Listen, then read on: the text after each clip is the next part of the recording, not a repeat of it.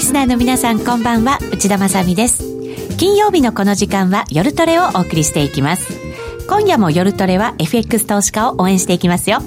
さあそれでは今日の出演陣ご紹介しましょうまずは今日のゲストからですエモリキャピタルマネジメント代表の江森哲さんですこんばんは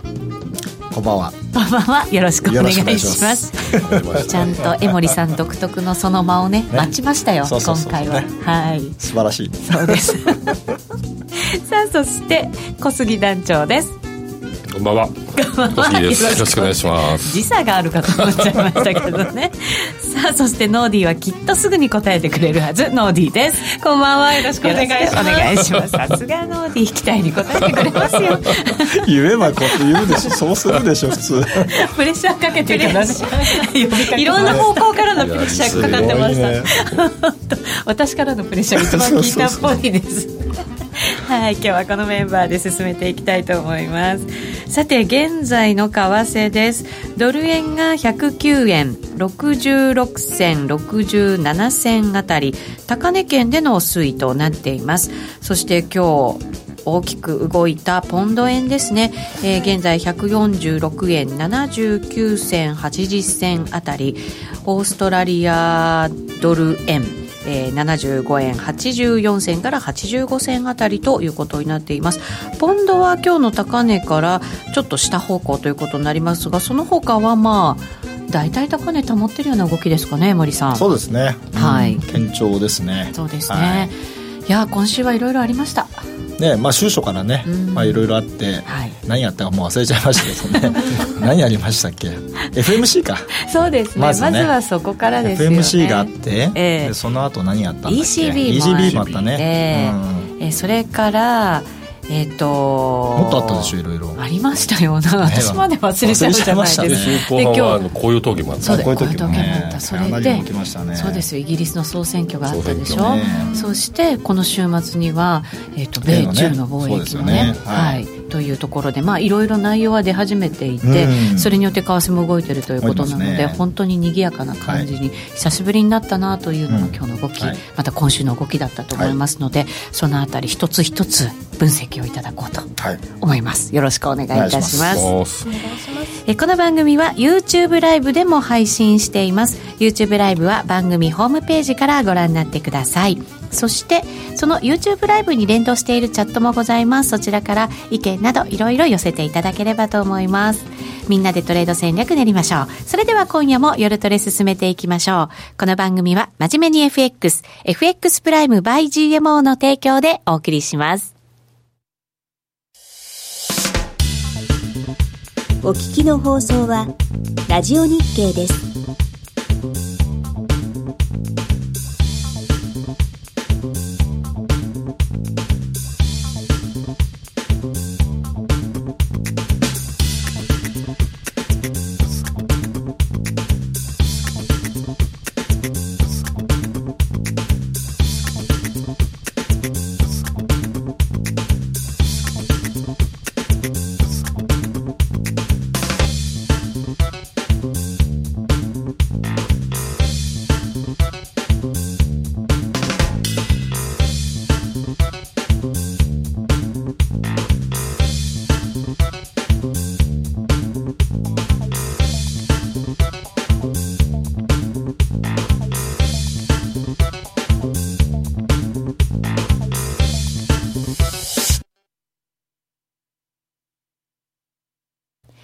改めまして、今日お招きしているゲストは、エムリキャピタルマネジメント代表の江森哲さんです。よろしくお願いいたしよろましくお願いす。しますえーさて、ポンドの動きが非常に大きくなりました。今日は小杉さんがポンドのチャートを準備してくださっているので、あまり僕それをチャートをはい。ここ最近では2回目ぐらいなんですけど、はい来週ちょっと久しぶりにセミナーをやるんで、あ、そうなんですね。どんな話しようかなと思ってていろい小ろ杉さんが自分が見講師て、はい、うん。ピンではい。 1年以上ぶりにやるんですけど、はい。ちょっとチャートを見てたらいやポンドすごいなと思って、うん。なんか週足とか200日線はいって。いうんですかに200周線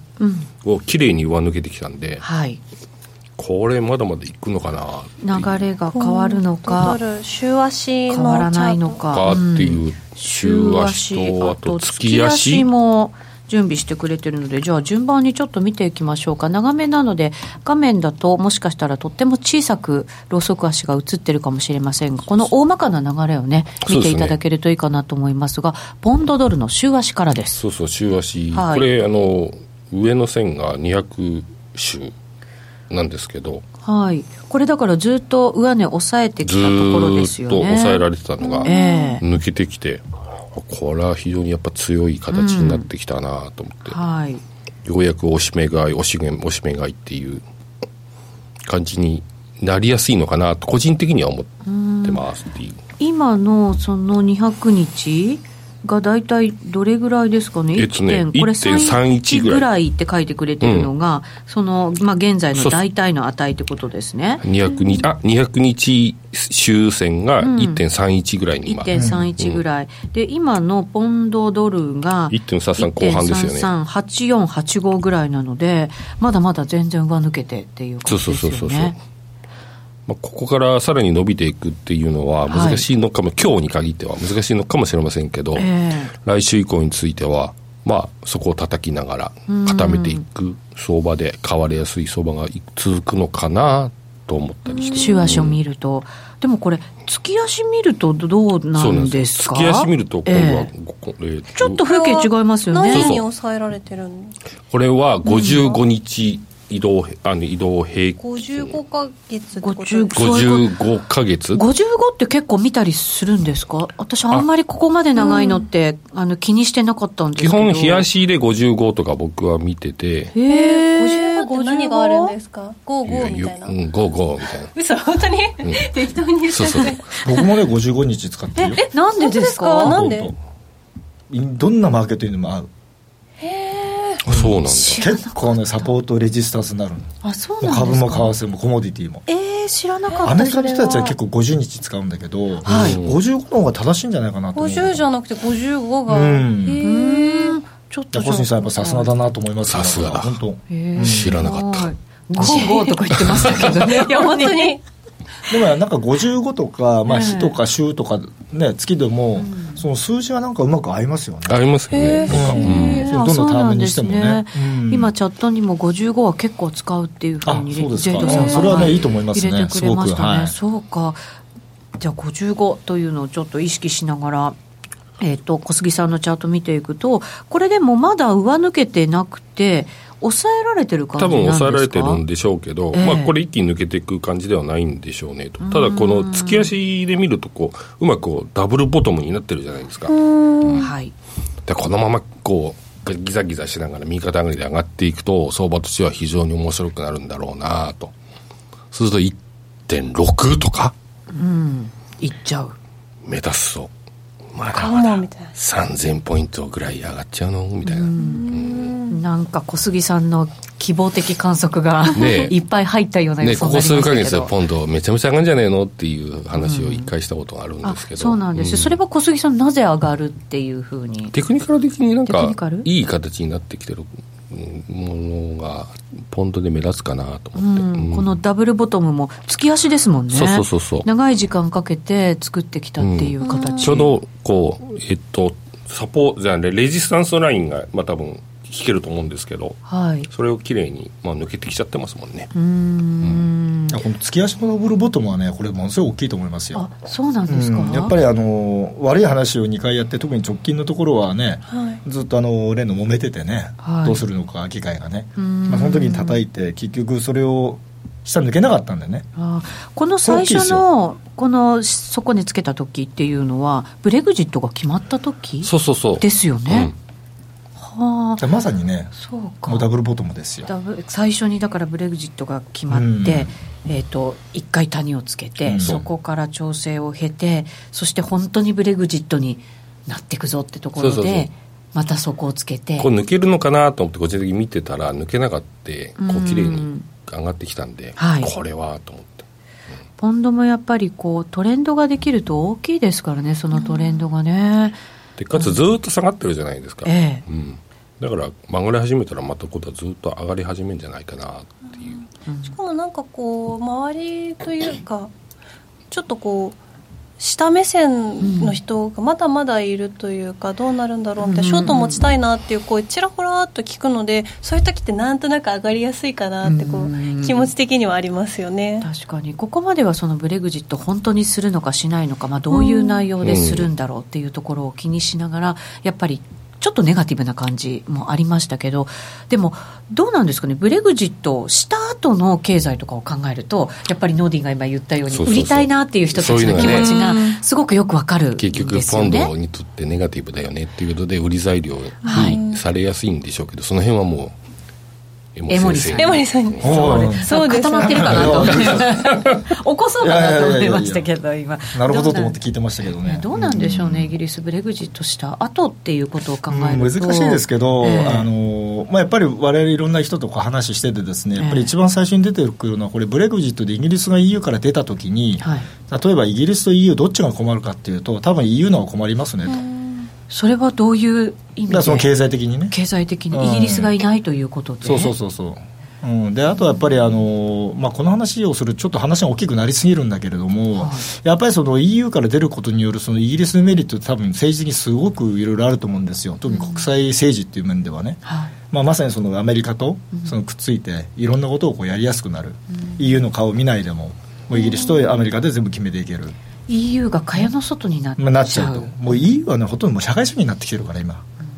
もうマクロンの話とかねマクロン大統領の話とか聞いててもねその例のデジタル通貨の話とか、はい、もうねもう取れるとこ全部取りますよみたいなねなんか先進国でアメリカも日本もあんまり消極的な感じでデジタル通貨ってやっぱり話がまだ中央、とかねね銀行なんかは出てますけどそうそうあそこはやっぱりちょっと違いますよね違いますね、ええでそうなるとあのいろんなことがねこれイギリスとアメリカのタッグを組むことによってですねいろんなことができちゃうでもっと言うとですねこれあの、まあ、2000年代、まあ、中国がこうのし上がってきてですね、まあ、世界がちょっとこう不安定になってきた、まあ、ある種その、まあまあ、不安定という言い方が正しいかどうかわからないですけどね、まあ、やっぱりこう今までいなかった人たち急にこう出てきて、はいで、まあ、それで今アメリカが叩いてるわけじゃないですか、うんまあ、それがそのイギリスが入ることによってもう一回そのアングロソクサクソンのですね、はいそのなんていうなんていうんだろうその支配の再構築みたいなねものすごい大きい話になっていくんですよこれは2020年以降ははいだから2020年でですねこれ全部終わるんですよ形が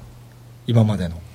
それぐらいの話だと思うんですよ歴史の大きな転換点ってことですか。でもう一つ言うとその中国って結局その外からお金をどうやって持ってきてるかっていうと香港経由じゃないですかじゃあ香港って何だったんですかってこれイギリスの植民地でしょ、はい。でちょうどあの1997年の7月末ねもうロンドンで仕事してたんで,、はい。でちょうど切り替わる日で、まあ、向こうの時間でいうとまだ朝ですよ朝で昼か、みんなテレビ本当見ててね涙流してましたよイギリス人本当にえーそれぐらい香港の存在って大き大きかかっ。ったたねでそこからその中国はお金の出し入れをねしたりしてるわけじゃないですか、でそれを結局香港がねあの例のデモの問題ね、うんものすごい大変だったでアメリカからもガンガン言われて人権こうだとかね、まあ、変なことしたら大変になるぞって国まで刺されてでもそれはちょっとね人の国の、ね、法律だぜっていうね、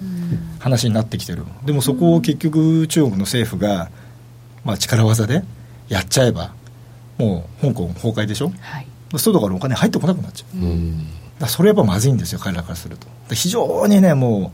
う悩悩ましいですよね彼らからしてもね、ねでそうなると今度はそれを今度またもともとイギリスがやってたわけだからそこをまた使いながらね、はい。いろんな操作ができるわけですよ、中国との関係も保ちつつうんっていうことですよね。うんだって香港上海バンクってあるじゃないですか、うん HSBC ねあれもともとね香港、まあ、僕ら本社本社ってみんな昔言ってましたけどねじゃないですかもともとそういう地域ですよ、でイギリスの目がもう息がかかってるとこだからでそこにイギアメリカも入ってくればねもういろんなものはもう見えてきちゃうでお金もそうだし経済もそうだけどね、だからそういった意味でイギリスが今回そのブレグジットになることっていうのはそういろんな意味でね非常に大きいんですよ意味が中東情勢も変わってくる可能性があるねそこイギリスが動きやすくなるってあんまり意識したことなかもったのすごいかもう楽なんですよそうですねやっぱりねあれはポンドをね維持して正解でしたよね、うんそうですソロスに叩かれてどうなるか分かんなかったけどね通貨だけ守ったのは今になって生きてきたねイギリスはだから、なんかこうわ分かってたというかう、ん、まあ、運がよよかった かな 分かんないけどねだからものすごいそのトランプ大統領もねうんジョンソンだジョンソンだってねはい。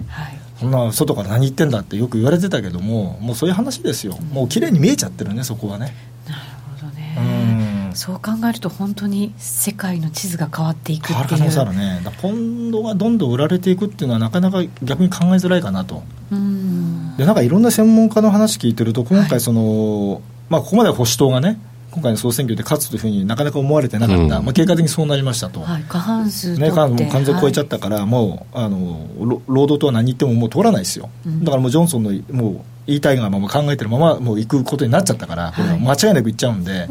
らそうなった時にじゃあどうなるのかっていうことを考えた時にいやこれはポンド売りでしょっていう考えてた人が結構多かったのね多いと思いますこれは僕逆にびっくりししましたよいや買いでしょうとで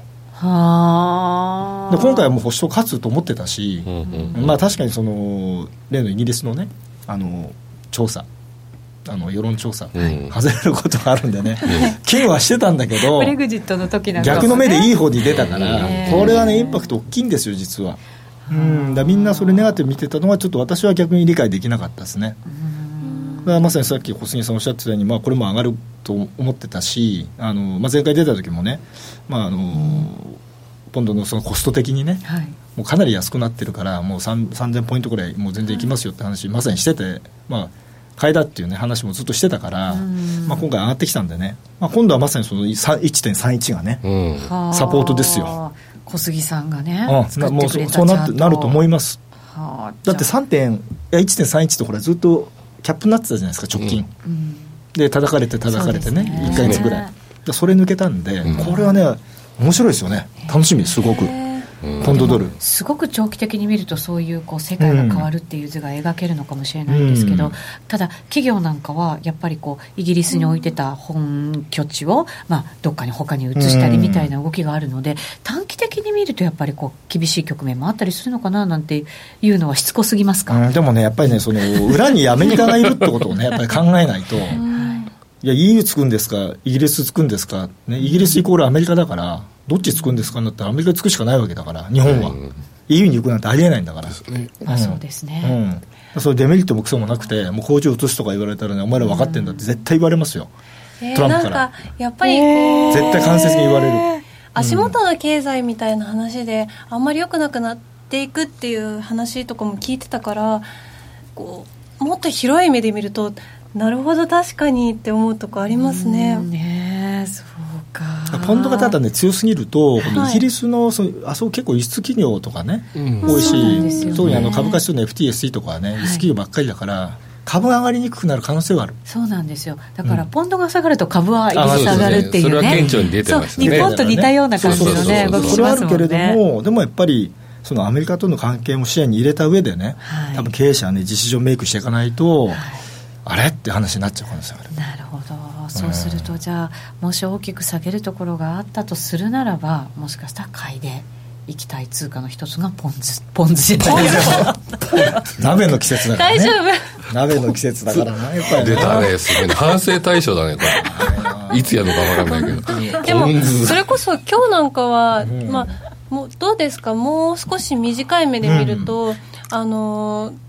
1円ぐらい高値より下がってるんですかポンそう1円とかそうなの1ポインあ100 100ポイントぐらい、んもうまだ買うには早すぎる感じですかまあ、一発で買っちゃうとね、リスクあるんでね、うんまあ、あれですけど、まあ、買い下がっていけばいいんじゃないかなって気がしますよね。今日下げてるっていうのはどういう意味合いなんですかねまあ、利食いでしょうね。あやっぱり最初、あーバーンと上がっちゃったんだよね。あーうん特にそこに大きな意味があるとかっていう意味セール・ザ・ファクトでですようね、んああなるほどねじゃないですかねうんうんなんかそういうのがあったらもっとどんと下がるだろうし、じりじりじりじりしか下がってこないから多分利食いが出てるんでしょうねそうでしょうね。んはい。うんうんじゃあどのあたりで下げ止まるかっていうのも見つつうんですね、はいまあ、今日高値で買っちゃった人がね、はい整理しちゃえばね、はい終わりですよ。うんはい。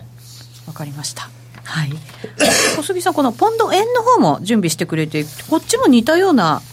チャートなんですねポポンンドドドドルルとのポ方ンもドやっぱりね円、はい似似ますよねそうですね、こっちも似たような感じのポンド円で見ると、これは、えっと、これ200日、これもだ全く同じですね200、うんはい、を抜けていて、そうそうそうそうポンド円の月足はまだこれまだそれ下だけれど下だけどっもてい、うこれが55そうそうそうそうの線ですよね。うん、まああのまあ、当社も含め多分こうポンド触る人たちっていうのはやっぱポンド円を触れることが多いと、そうかもしれないですね、うん思うんですけど、えうんなんかチャット的に見てたらやっぱポンドドルの方がなんか分かりやすいっていうか見やすいですよね、うんえなんとなく今週に入ってドルちょっと弱めかなっていう感じは全体的に全的にねそうであすよのねドル円見てるとちょっと違いますけどですね全体的にはそんな感じがねありましたもんねあのーこ資源あ違うね、えー、と高金利通貨なんかはなんか全体的にポンと抜けてる感じになっちゃってますもんね、そうですよね、うん確かに、はい、だからそういったところでも、まあ、あのリスクオンの状態がまだまだ続いてるのかななんていう感じは、ねありますけれども、はい、ポンドドル、ポンド円のチャート、ちょっと長めな分析をしていただきました。さて、えー、とそのイギリスの、まあ、話題はとりあえず置いておいてですね他にも、えー今回いろいろ話題がありましたのでそのあたりちょっと江守さんに教えていただこうかなというふうに思いますが、えー、と江守さんも資料をたくさん準備していただきました、えー、と一番最初が世界の製造業の PMI というふうに出てるので、まあ、景況感からっていう感じですかまあ、ね。そうですねちょっとね、はいマクロ的な話をちょっとしとこうかなと、まはあ、い為替も含めてね、いろんなマーケットにちょっと関係あると思いますんでね、はいちょっと見ておきたいと思うんですが、あの最近になって、なんとなくその製造業の見通しがね、ちょっと良くなってきたって話をされる方、少しずつ出てきてるかなと思うんですよ。はいでこれも多分前回やったかなちょっと記憶ないんですけどねあのーまあ、し今年の多分7月8月ぐらいにこの製造業の PMI がですね底打ちしてる可能性が非常に高いですね7月ぐらいで底打ち、はいでこれちょっと端っこの方を見ていただくとね右端の方を見ていただくと少しこう上向きになってきてるじゃないですかそうですね、いくつかの線が、あのー50は下回ってたとしても、うん上向きのやつもありますしね。まあ、50がね一つの節目ではあるんですけどね、ええまあ、一応そのそこからはちょっと上がってきてるとうんでこれ流れがですねこれせん2015年からのチャートなんですけど大体ざっくりね1年半ぐらいのサイクルでうん動いてます、 1年半ですか、はいサイクルが。はいはい1年半ということは2015年の1月頭にして2016年の6月がブレグジットうんでボトムはいでそこから1年半かけて2018年の1月がピーク、うんこれ株高かったじゃないですか、はいうんねそうでした。そこから暴落して、隠してえー PMI もずっと1年半下がったと、で 1, 年1年半経ちましたとちょうど合うんですようーんだから多分、 あのグローバルなはい製造業の流れうんは底打ちしてますね、ああなるほどと考えると、ええ製造業の PMI の数字自体はざっくり来年いっぱいぐらいまで、うんまあ、上の方に行くと。というはいことは来年まだいいんですねって話になるわけですよ。うんそうでうん来年いっぱいって考えていいんですかあのそれってあのこの数字自体はあねそうかはい多分株式とかはもっと早く終わると思うんですけどね。うんということは来年はこれ戻っていくって前提で見ないとはい間違えちゃう可能性があうーんる、うん、それをまずねしっかり押さえておかないといけない、はいうん、なんかずっと景気悪い悪いっていうふうに刷り込まれてきてるじゃないですかそうなんでもすよう違いますからねもう変わってる出てる数字自体は、はいうん、そこはね頭切り替えないと、ええいやいや、株と割高すぎる、なんかおかしいぞ、ね、確かにそうなんだけど、うんあの景気の数字がそうなってる時はあの最終的にはそっちに行っちゃうので、はい、え今回もあの秋の日本株の戻りっていうのは、うんそこの期待もえ、いや入ってるんですよ入ったような気がしまあたん半です導よ体ね。とかいろんな話もありますけれども、そうですねもうそれも全部織り込んでやっぱり上がってきてるんで、はいまあ、その動きを、ね、やっぱ無視すると、ちょっと良くないかもしれないですそうね。ですね、うんなんかこう業績なんかをこう気にしすぎていてそうそうそうそう私も気持ちが全然ついていかないなんか違和感みたいなものずっと抱えちゃってたんですけど本当になんかついていけなかったつなっいてていういけないですね、普通はね。はい敗北感しかうんね敗北感本当にね外人はね、本当ね、買い上げてきたよね、そこね。そうですねうん買いトレンドになってましたもんねなってるねうんさすがだなと今うんだからこそまた株も上がったってところもまああるそんうでですしょよねうけれどもそうですよねうんそうするとやっぱり製造業のあたりはしっかりしてきてしっかるりもようしっかりしてますよ、うんうんこれはもうまずあの完全に抑えておかなきゃいけない一番大事なポイントの一つそして続くとすると来年1年かけて一ま年かけだてまだはい回復していくよと可いう能サ性イ非常に高いでクすルねが。もうこのサイクルからいけば、うんはいでこの米中の貿易の問題も、まあ、少しずつ改善の方にっていう向かっていく方向ですよね、多分もうそっちに行かないとはいお互い困っちゃうんお中互い国もアメリお互い困カっちゃうも、うんうんう、ただやっぱりそのまあこれお互いがそのプライドがねあるし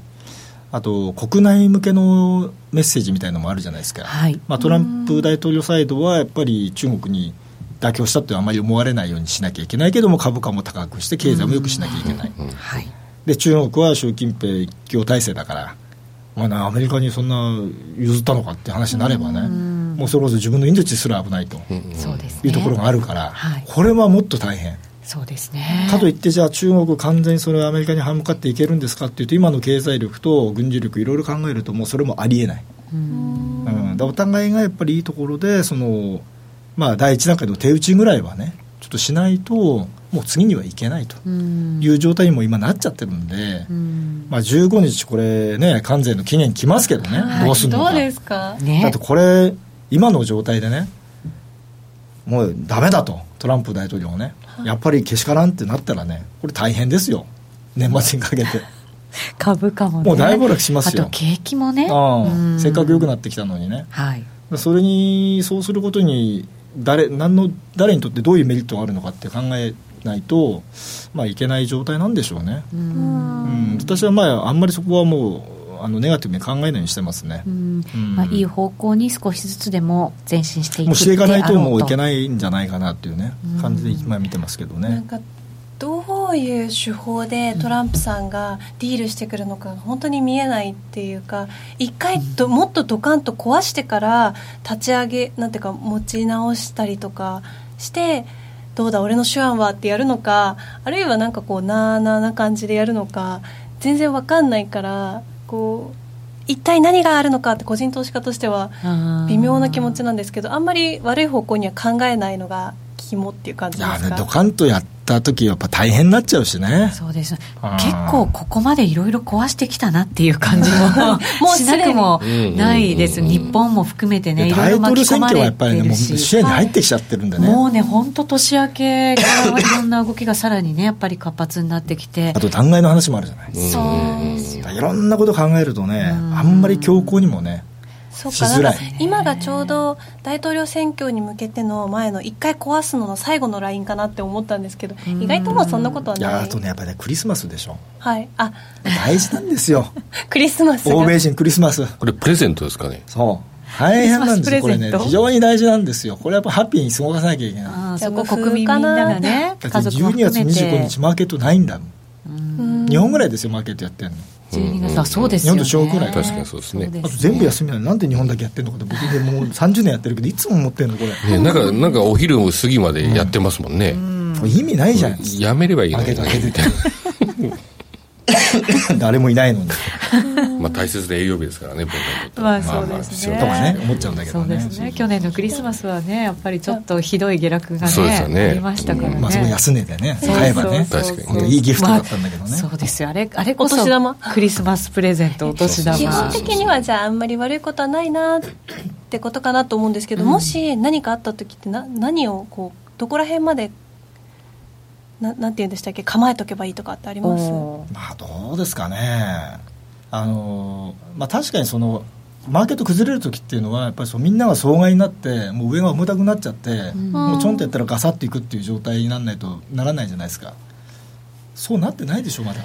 確かになんかこう上で抑えられてますうんだって株価のの指数上がってて、うんうわこんな割高ですかっていう、まあ、僕もなんかも思ってたけど結局上がっていっちゃってるじゃないですか、うんうんかといってじゃあ全員買ってますかっていうとなんとかバブルなんとかバブルとかね言われてた頃に比べればもう全然ですようんうん債券もみんなまだ持ってるしもう株だけにいってるとかねもう例えばそのドル円のポジションがもうあまりに偏ってるとかねもう金利がなんかもうおかしくなってるとかそういう状況じゃないじゃないですか、うん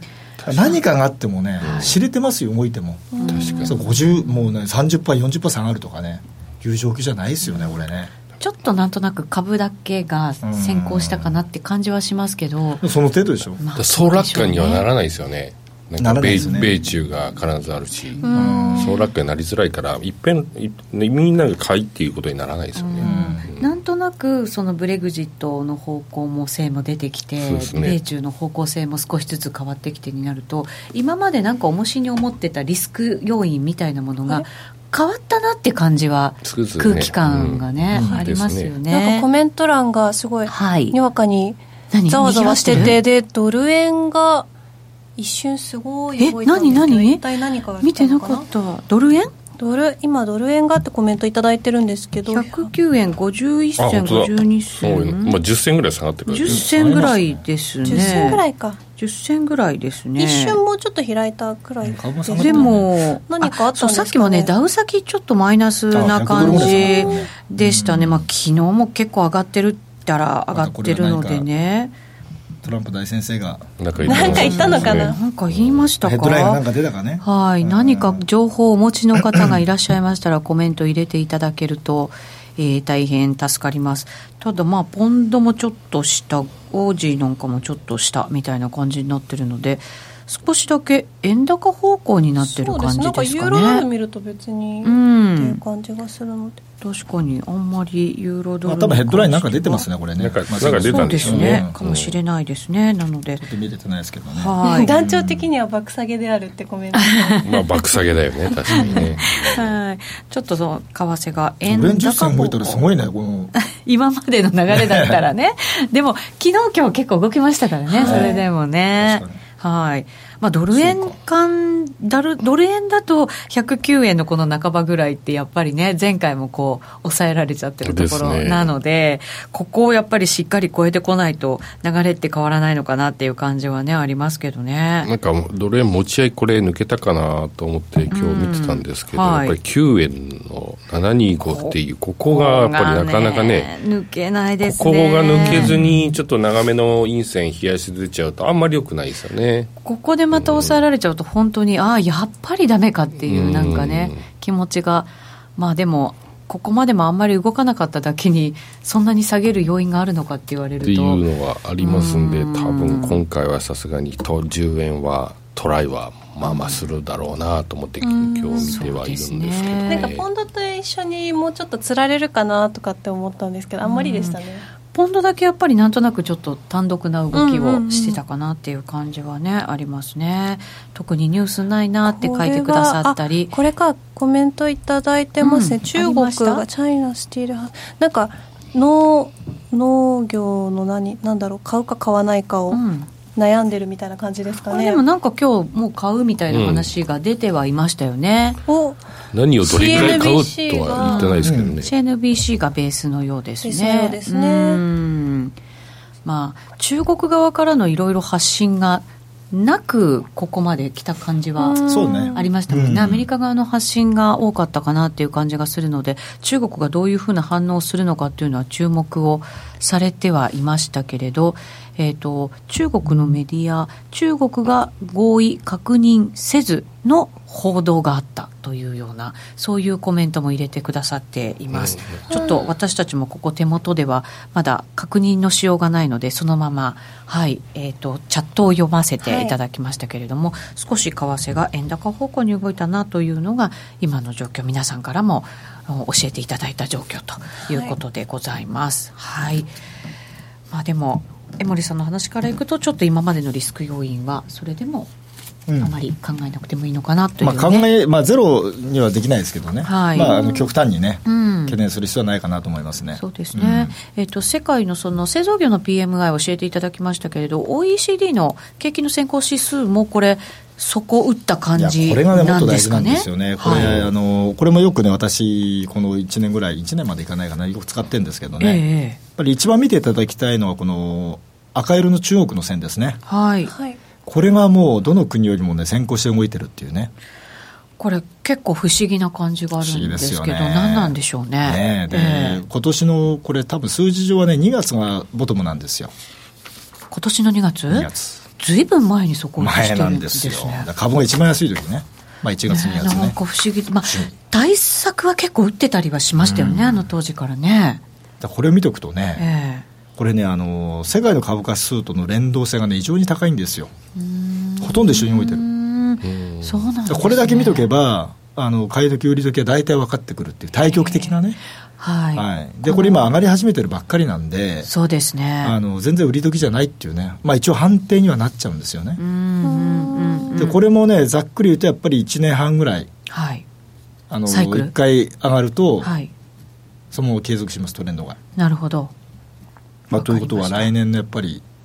まあ、半ばぐらい。うん最近ねこれね使う証券のアナリストの人ね増えてきたあら江森さん取られちゃったんじゃないいでやすか完全に真似してる今日 もね朝見たあ本当ですそういう かこと言っちゃいけ ないよね俺は今までそんなのは一回も出したことないでしょうって OECD で健康し先行指数ってねほとんど証券会社で使わないのうん最近すごい使ってそうなんでするね僕が使い出してかあらららららそれも中国って言い言ってる普通中国って指摘しないのよあ普ー通を全体のやつ見るんだけど中国がこうですっていうねよくやってるねあーまあ、僕もほらいろんなところで喋ったり、ね、出してるから、セミナーもね、うん、多分いっぱいやそういらうれてのまねすでかもらねあのそれやっぱり投資家さんにとっては、これ知っといた方が絶対いいのでそうですねまあ、私だけじゃなくてねそういったあの発信されてる方がいるっていうのは、まあ、これはこれでいいことだと思います、うんはい、このだから OECD の景気先行指数この国別のやつをしっかり見てそいうくこと国別のその中国をとにかくそう見でるすねでもう中国のやつがこれ下に垂れてきたら、はい株は一回手放すとはいわかでりマまーケしットたが変わっていくっていうふうに見た方がいいですねそうですねプラスだからさっきの製造業の PMI 見ておけば、はい結構いろんなそうですはいということは今のリスク考えるときに対局的にはその来年のやっぱり半ばから後半にかけて、はい少しこう株とかマーケットがちょっとこうピークアウトしてくる可能性がありますねっていう視点で見とけばいいんです今からはい、わ、はいかりました。そのあたり、ぜひ参考にしていきたいなというふうに思います。さあ、それではお知らせを挟んで、まだまだ江森さんのお話伺っていきましょう。 FX プライム by GMO はスキャルピング大歓迎。FX プライム by GMO は調査機関の調べで調査対象 FX 会社の中で唯一約定拒否なし、スリッページなし。荒れ相場でも狙ったレートで滑らず約定し、お客様の思い通りの取引を実現します。レートが大きく滑って負けてしまったなどのご経験がある方は、ぜひ FX プライム by GMO のご利用を検討してください。FX プライム by GMO では数多くの勝ち組トレーダーが認める約定力でサクサクお取引いただけます。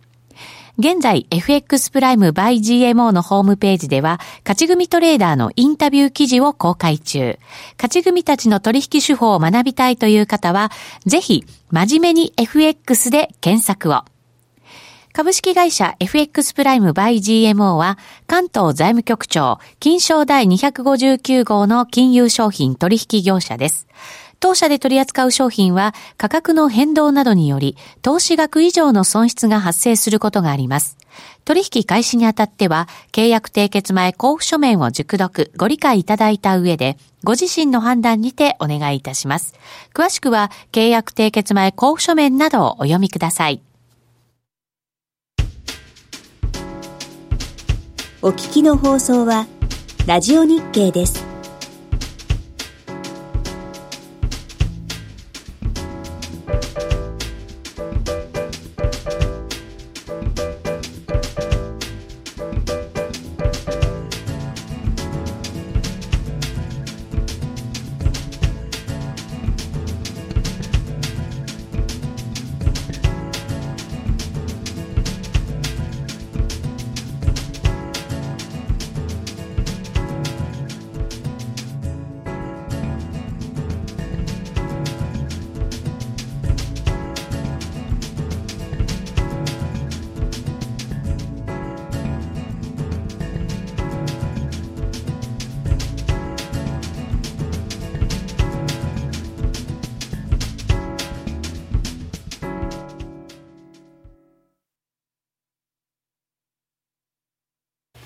さて今日の夜トレは江森哲さんをゲストにお迎えして進めています引き続きよろしくお願いしお願まいすしますさてここまでは世界の動き見てきましたけれどもアメリカもちょっと分析していただこうかなと思います、えっ、と雇用統計が先日発表されてすごくいいですそうだったねね驚きましたびっくりしねはいお酒飲んでたんですよあの日ました かかなり飲んでねえちょうどね10時半ぐらいで終わったのかなで店出ようとしてパッと見たら10時半じゃないえ今、はい何この数字みたいなねえーびっくりしました酔いがね冷めましたけどすぐはい寝寝ちゃいました一瞬にして そうですか驚き すぎてびっくりしましたねね、いい数字が出て、あの GM の、ね、話があったりとかもしたのでそうですよねもそれをやっぱり上回るぐらいのいい数字が出てきてかなりいいですっていうね、はいうん崩れてないねまだねそんないい状況全然崩れてないねなんですねいいんですねうーんうんでもちろんその非農業分雇用者数がねはい、いいというのも大事ですけど、まあ、今日ちょっと用意したのがあの賃金ですねはい、平均時給、これもねやっぱりね、安定して上がってんですよね。してますね本当にね、これ上がってるとやっぱりね経営者がね、うんまあだ上げられるよっていうねこのね余裕があるってことですよ、はいうんこれ強いですね、本当そうですねうんうでんこれが垂れてきたらやっぱりまずいんだよねやっぱりね、うんだからこれからやっぱり見ていかなきゃいけないの、まあ、さっき言ったマクロ的な指標ね2つご紹介しましたよね、はいはいでもう一つそのアメリカの国内っていう部分で、まあ、アメリカの経済はもちろんね世界に影響あるんで、まあ、そういう部分ではそのアメリカの国内を見る上で、まあ、またいくつかポイントある中で今日はちょっとこの賃金とはい失業率ですね失業率失業率もまた良くなってましたよ、失業率がねこれやっぱり、ねね、ポイントなんですよでね、はい今日これちょっと面白いチャートをねはい次用意してるんですけどねこれね、はいこれ 何かというとですねあこれ面白いよねこれねすごいですすねごい連動している賃金、ねうん平均賃金、はい時給、うんこれ前年同月比何パーセントで出るじゃないですか、はいこれからですね毎月出る失業率、はいまあ、両方ともこれ月1回出るじゃないですか同じタイミングでね、はい聞きます聞 くと何パーセントですかって出ますよね、はいで失業率が低ければこれ引く数字が低くなるので、んまあチャートとしてはこの濃い青い線が上に行きますよと、賃金も上がってて失業率が下がっていれば青い線って上に行くじゃないですか、うんはいで株も一緒に連動してますねと。ということはこれから気をつけなければいけないのは一つは賃金が伸びなくなってくるはいもう一つは失業率が上がって上くるがるでこれ両方切るとこの濃い青い線が下に行きますよと、今踊り場に来てますよねねよよ、だ横になってんますだんだんねうんとなってくるとこれが踊り場が長引いてきながら下に行き始めた時にはちょっと株がねっていうことをちょっと考えるとでももう本当に過去で一番いい状態みたいな数字素晴らしい状態ですね今ねじゃないですかだから今、踊り場ってね団長も言いましたけど、でもやっぱりいい数字を保ってるっていうことは、うんなんか踊り場って言っちゃいけないような気にもなったりしません、なんかねか確にねねうんそうそう大丈夫ですか小杉団長皆さんなんかあのチャットに大丈夫かって心配してないって言って ますちょっとむせてましたので急に急に咳が出てすいませんでした、はい 大丈夫そうですね。はい大丈夫です無理せず、は。はいいそうかそうか。だからこのまあまあ踊り場というか高値にいるこのいい状態を保ってれば、なかなか株も下がらない。でもねあのうん、あのやっぱり考えてこなきゃいけない、さっきお話ししたように、はいあの来年半ばから後半っていうのは、そのエコノミックサイクルからすればね、かなりあの、まあ、ピーク感が来るのはもうほぼ間違いないんですよ。そうかそうか、ここからいい状態にはなっていくけれども、その先にあるっていうそういう調ことそうい整うことです局面ってことですでね。あとやっぱりアメリカの株自体も、ええまあ、ちょっと株の話ばかりで申し訳ないんですけど、あの来年の大体そのアメリカの株の大統領4年目の年の平均レベルから言うと、やっぱり6%から8%ぐらいの上昇率なんですよね。うん大体アメリカの大統領4年間やるじゃないですか、はい初年度と2年目が大体それぐらいなんですよ、はい。で2年目が大体16%ぐらいなんですね、あ3年目ね、三年目はい。これが一番上がるんですよ、やっぱり、大統領の選挙の前と、ではい。今年上がってんじゃないですか、あーだかそうですね。ら今年は株買えばよかったのただ、うん、それを信じてね。できないよ ね、これだけ大量だといね。ろんなリスクだけどやっぱりそういうもんななんだよやっぱりねで来年もじゃあどうなんですかっていうといや大統領選挙もあるしどこが分かんないよって言ってても、あこれ可能性が非常に今のところその高いサイクルサイクルから言ってもね、経済のね。なので、かなりバブル的な動きがなる可能性があると。で、これはやっぱり最後、じゃあ、その6%、8%取りに来ますか、それ見送りますかってだけの話で、はいもうその程度の上昇で止まる、でも上がる、んだったらもうそれ割り割り切っていきましょうっていうことであれば、はいまあ、見送る必要は私はないかなと、うんうん少しでも取れるんであればね。うーんこれ2期目に大統領が入った後ってどんな感じになっていくんですかまあまあ大体同じパターンなんですよ。あそうなんですねもう1年目、2年目、まあ大体1年目のね、前半とかね、あんまり良くないんですよね。うん。なったばっかりの時は。もう何もしないから。うんうん。でましてその2期目はもう、あと4年しかもうないのが決まってるんで次ね。がないですもんね、まあいずれレームダック化していくしね。うんそうなんですようんっていねうのあるので、まあそれもさ頭すがに、トランプさんでもねそうそう、頭に入れながらやっぱりやっていかなきゃいけない。うんだからそういう意味ではね、あのこれから半年ぐらいが本当にあの一番美味しい時期かもしれない。そうですね、うん株買えばよかったなもうっていうコメントが入った りあとは上がりすぎて怖いのよねっていやでもね、このれも怖いところからね、また上がるんだよね、こそれれねが。相場だったりするんですよねうんなんでしょうねこの相場ってこれね、本当私もね、今年の一番の反省はそこ。はい私もです、本当にわからなねかった。ううんんわからなかったわからないすげえわからない毎回いつもわかってるようないや、いや、わからないでですだって、業績のことばっかり考えちゃうじゃないですか。だから、上がっていくはずがないって勝手に頭の中で決めつけちゃうから、見ててもいつか下がるだろう、バブルだろうみたいな、なんか変なこと考えうて、んその後の下がることばっかり考えちゃうんですようん。だけど、全然です、相場はもうそんいやだなってね。そうですよだって PR とかねアメリカの株見るとねもうはい20倍近くなっちゃってね、はいでもね調べるとね、20倍を超えた時の方がね株上がってんだよねええ。本当にある意味バブル的な感じにもうなはってくるんでそうすやっぱりねそこから上がるね上がってんの本当に過去えー日本のバブルは参考にな過ら去なでい7のかもしれま回7回せやんったけのど、ね7回やってえもーう普通の時にも全然上がってんのそうなんですねじゃあそのやっぱり割高に買われるってことはそれだけ期待があるからさらに買いが入ってくるんですよでそれが終わればバーストするんだけど、20倍になった割高だってなったところで終わらないんですよねそこからもう一回行くんですよ、それ遅れた人たちが入ってきて押し上げていくんですか、うん、でその可能性は非常に高いですよね、うんただそこでやっぱり人相場できるわけですよ、まあそうですうね、ん、でもそこを指加えて見てて、ああもう遅れたなーって入ると最後なんですよバンドワゴ大ンだ体そうなる感じまが、さにねうんで最後はもうねあの劇場シンドロームでもう火事になって劇場がねもう入り口みんな殺到してるけどもうう抜けられない売れ売れませんってボトムで売りましたになっちゃうから入るんだったらもう今入っちゃってはいあとはこういったいろんなものをさっきのお話しした紹介したものを見ながらあのどっかでも割り切ってもう閉じるとはいいう体制を取っておけばはい別に問題ないんじゃないかなと思いますけどねなんかこういろいろ頭でいろんなこと考えないで乗っていかなきゃいけない相場ってあるんですね多分ねこれから半年でそうだと思いますよ半年うんはい少なくともね少なくとも半年来年の半ばぐらいまではなるほどはいはい、ということでございますなので高くて買えなかったという方もねたくさんいらっしゃるかもしれませんけど、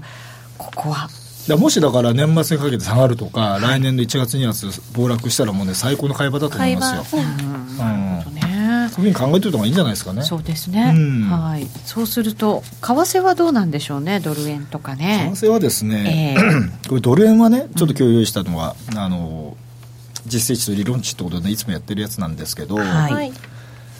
あの理論値はね結構円高水準なんですよね今ね円高うん107円の60銭ぐらい円高なんだ、ちょっとねずれてんなって感じしますね、まあそうですね、でもなんとなくあの マーケット関係者も含めて、ええ円高に行くっていうふうなこうリスクっていうかねなんか刷り込みというか、なんとなくやっぱそういうふうに思ってる人多多いじゃないですかあのアメリカはドル高にはしたくないだろうとかみたねいなね、うんまあ、特僕にもそうトラなンプさんだんけど、しううんん、どちらかというと円高で見ちゃう方なんだけども本当ね果たしてそれでいいのかなと思うようにちょっとなってるんですよ今いねそれはなぜにや分かんないこれねなかなか円高に行かない、ずっと相場を見続けてきて、うん、そういうなぜだろう感覚なんですかね、まあ、いろんなあの話をするんだけど、そのええフローで見ればね、あのやっぱりその日本からの機関投資家とかのうん外債投資、はい、もう片道切符みたいなね、そうですヘねッジなしのね、うんこれはね、フロー的にやっぱりかなり大きくなってますね、うーうんんヘッジしない、で出しっぱなし出。しっぱなし、うんはでやっぱり昔はね貿易収支って言ってたのがだんだん経常収支資本収支みたいな話になってきてるじゃないですか、はいそこまで見ていくといやいやこれは確かにそのフローまで考えればね、い。うんそう簡単には円高いかないんじゃないかなという気にはなりますね。うーんうんこれだけジャブジャブ感が出て、はいうん買うものも他ないしないし、アメリカに行くしかない。そうですね行くしかないですよね、まだまだ金融相場の中っていう感じがね、アメリカのまね、すしね債券利回りもなかなか逆に言えば上がってこない。はい、みんな買っちゃうから。そうですうんね。っていう面はあるでしょうね。うんうん。あんまり極端な円高に行くっていうふうにばっかり思ってると、はい、まあ今日ね、ちょっとマーケット上の方に抜けてきて、はいまあ100円の50銭台まで入ってきて、まあチャート的にはあのこれ、50銭割れてこないって話になっちゃえば、これ売れないですよ。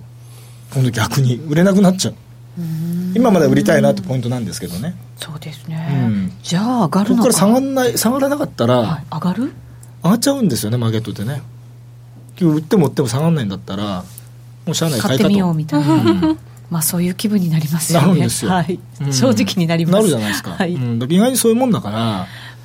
あんまりここはね、あの中立気味、ややドル高、はい円安で見といた方が、もしかしたらいいかもしれない。うんうんドル円に関してドルは円に関してはそういう感じ、うんはいもう一つユーロドルも同じように見ていただこうかなと思いますユーがロドルはやっぱりね、割安ですね、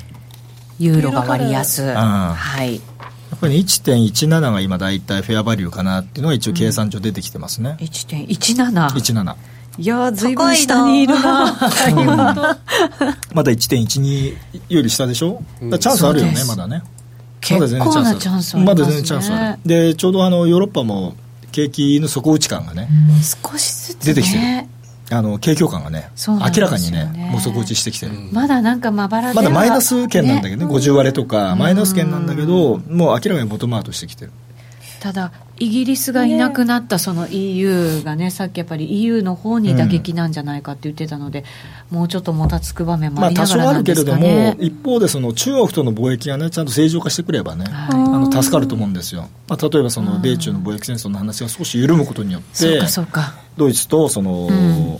フランあのドイツと中国のね、貿易が少し良くな、まあ回復するっていうかねそっか、基まあ本自的動車にの販は売とかね。最大貿易最大相手国だからそうです、ねそうです。さっきのはい PMI もそうだし、OECD のそ先うですそう行です指数もそうだし中国がはい持ち直してきてるっていうのがね、顕著に出てましたもんねいろんな意味でね、あの、つながってくるんで、はいこのユーロもね、私、あの、意外にこれ、目を離したくないなっていうね。あーロング方向でってことロでングすも方んね向ですね、これもね。これもね、ちょっとやっぱ上抜けてきてますよ。短期的には。本当にうんこの1年かけてじわじわずっとね長い下落トレンドを描いてそうきそうそうてそうっていう感じでしたからね、うんそろそろ流れ変わっいてや、も変わってきてもね、全然おかしくない。うん。で、やっぱり、あの、ポンドが上がってくると、やっぱり、引っ張られるじゃないですか、少し。まあ、ヨーロピアンツカレンシーだっていうのでね、多少ね。そうですねうんうんそういう側面もあると思いますんでね。はい。石火総裁がラガルドさんに代わって昨日初の会見あ、にこれはね、面白いですよね。楽しみですよね、彼女ね。あそうですかどういう意味で楽しみなんですか彼女はやっぱりあの、まあ、バランスが取れてるというかね調整役というかある意味政治的政治家みたいな感じの雰そ囲うそうそう気ありますもんうねであのいろんなその気遣いができる人だっていうのでものすごくやっぱりこう信頼が厚いっていうかね、あそうですか、うんでやっぱりあの最後ほらドラギー総裁がね前のね変な話ちょっと晩節を汚されたじゃないですかもう独善的になってねそうですね自分の意見をを通しちゃってはい結局結そ構の ECB の中でも亀裂みたいなものが随分まああもって、ともとはあのもうドイツとはね、ええもうぐちゃぐちゃだったんだけど、もう最後自分でね、もう量的緩和だね、マイナス金利拡大だってやっちゃって、もうみんな反対してんのに、はい、そんなことできるんですね、あれね、僕、驚いちゃったけど、うんでそれでまあ完全に晩節を汚しつつ、 まあ、退任されて、はいで全く真逆のラガルドさんが入ってきたってことなんで、これはあのかなりそのいろんな意見を聞きながら、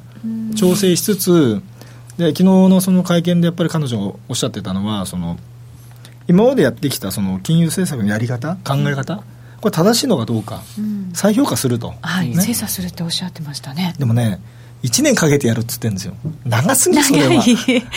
来年いっぱいでまでやりますって、ちょっと早くなんないんですかっていうこね。の時間軸の長さがもうちょっとね EU な感じですよね。うんもうちょっとのんびりしないでねやってほしいなってあるんだけれども、でもそれをちゃんとその総裁としてはっきり打ち出してでそのメンバーの人にもそれを浸透させて、もう一回そのやり方考え方あと今までやってきたことは本当正しかったかどうか精査しましょう、はいこのスタンスはねやっぱり素晴らしいですよ素晴らしい、うん、でそれでやっぱり時間はかけるならかけるではい。ちゃんとしたものが出てくればねそれはやっぱりマーケットにとってはものすごく安心感ですよ間違いなくこれは。まだまだこれからね、ラガルド体制長いですからね。うん長い長いせいてはそうですよこねとをなんとやらって言いますもんね、しっかり基盤をうん作ってか彼ら、女は私大丈夫だと思います、おそうですか、うん太鼓判いただきました。うんまあ、そうなってほしいと思いますしね、まあ、そうですね。うんうん、彼女すごいですよね色黒くてねなんか昔ちょっ 他人とは思えなそうそうそいうそうなんですよなんかシンパシーがあって兄弟ねそうそうそうだからこその太鼓判だったりするとあ水泳ですよね、まあ、昔のなんていうのあれシンクロナイズド水泳そうみたいですねうんだ昔かのねらなんかこう絞った感じそうのうまいですよ彼女はねなんかもうね絞られてますよね。筋肉質な感そじうがそうなそんうか顔だけしかわかんないですけど、体見たことないんでわかんないですけど、はいね、そういう意味でもやっぱりなんか根性というか、うんなんかそう期待そう感いうのもねがすごくありますなんか評価がガラッと変わりましたね、変わ昨日りのでね。やっぱりこれ IMF のね、あれやってた時、専務理事やってた時も、その前のね、人がね、大変なあれでね、やってて、やっぱりその立て直してるわけですよ、彼女が。あの、その頃の方が顔が厳しく見えました昨日の会見はなんかすごく穏やかな、うんまた華やかな感じの雰囲気をうんいやいいとな思んかいますこよう出してるから、うんやっぱりそういうなんていうの調整役っていう雰囲気を出してるのかな、また時間もかけながらしっかりやっていくよって雰囲気出してるのかななんて思いながら思います。確かにね。あの拝見しましたけれどいいふもうに言って言ってほしいし、行くと思います。あはいそうですか、ちょっと時間はかかるものの、うんまあ、基盤築きながら、はいそうするとユーロ相場もそんな感じで。いいんじゃないですか、ねやっぱだいぶこれも売られましたからね。すると、全体的に、あれじゃないですか、円安方向に行きやすいんですか、ねなんかだ上から向結き局ねな、クロス円がね、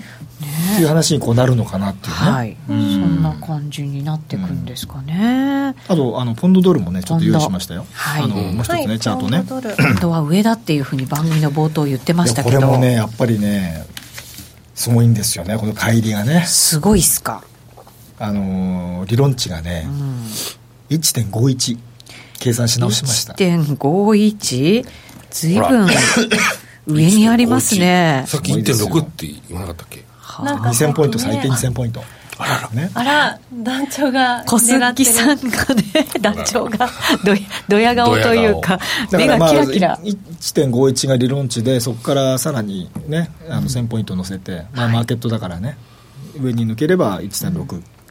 ほう上か。ということもねはい。ちょっとやっぱりあのこれだけねさっきあの団長が、ね、お示ししされたはいチャートも見てね、はいそのダブルボトムね、 まあこれ見てもダブルボトムになってますけど、そうですね。やっぱりこれはね変わっていってほしいなっていうね、かなり期待はありますそうですね。はい世界が今大きく変わりつつあるとい上がうってほしねい話もありましたからね。なぜ上がってほしいって言ってるかっていうねポジション持ってるからとか、そんなそういうことないその単純な理そ由う。だろうニコッとしまいしたやよ、ま江あ守そさんがれはそれなんだけど、可愛い顔あのやっぱりそういうふうになっていく可能性非常に高いかなっていうふうには見えますねこれね、なるほど、うんわかりました。さて、小杉団長、はいセミナーをされるということなのそうなで、んですよ最後にちょっと詳しく教えてください。来週、ちょっと久しぶり、1年以上ぶりに、 1年以上ぶはりい、に、はえいーっと、2019年、はいこう皆さんのトレード結果を踏まえて、ちょっと振り返ってみようかなとおトレードいうこ結と果で、はい、どうなんでしょうね、トレード結ね、果。ここ5年の中でね、今年の皆さんの成績ははい一番いい一番いい、のかなと。今年一う年ん、数字だけで見るとあですね。そうなんですね、何度かあまり動きがなかったように感じたので難しかったんじゃないかなと思いましたけど違うんですね全体的に大きく動かなかったんで、はいまあちょっと待ってればどうにかなるみたいな相場好そういきうこちとょっとっぽいところが得意うな、ん一般的にハマったねんですね個人投資家の方ってレンジ相場がうまいってよく言いますよねしかもそんなに動かなかった頃こそ損もあんまりしなかったっていう感じなんロですスか、ね、カットに触れないままプラスになるみたいなことがあったりするんですかね。こはいこ5年の数字を見ながら、はいまあ、今へ年皆さんどんなトレードしたのかなとか特徴とか、どんな人が勝ったのかなとか、どんなトレードが良かったのかなみたいなところを、まあちょっと,、えー、と簡単にまとめてお話しできればなと。はいこれは口座をお持ちの方だいやけです誰かあねのどなたでもどなごた参で加いもただけますので、はい、まあ申し込みは必要ですか、はい、申し込みの方は、はい、当社のホームページ、はいサイトからお申し込みいただければなと思いまはいす。詳しくまあはでもどうやってねうまくいったかっていうのをね知るとまたそれも参考になりますよね、はいそうなん来ですよ年以降のトレードに活かせますよね。失敗もそういうの成はやっぱ功ねも人ねせ人の成功したやり方やっぱり聞くのはね絶対いいと思います、そうですね、うんはいさあそろそろラジオの前の皆さんとはお別れのお時間となりましたまだ週末大きな予定がねありますので気をつけて今日もトレードしていただきたいと思いますこの番組は真面目に FXFX プライム by GMO の提供でお送りしました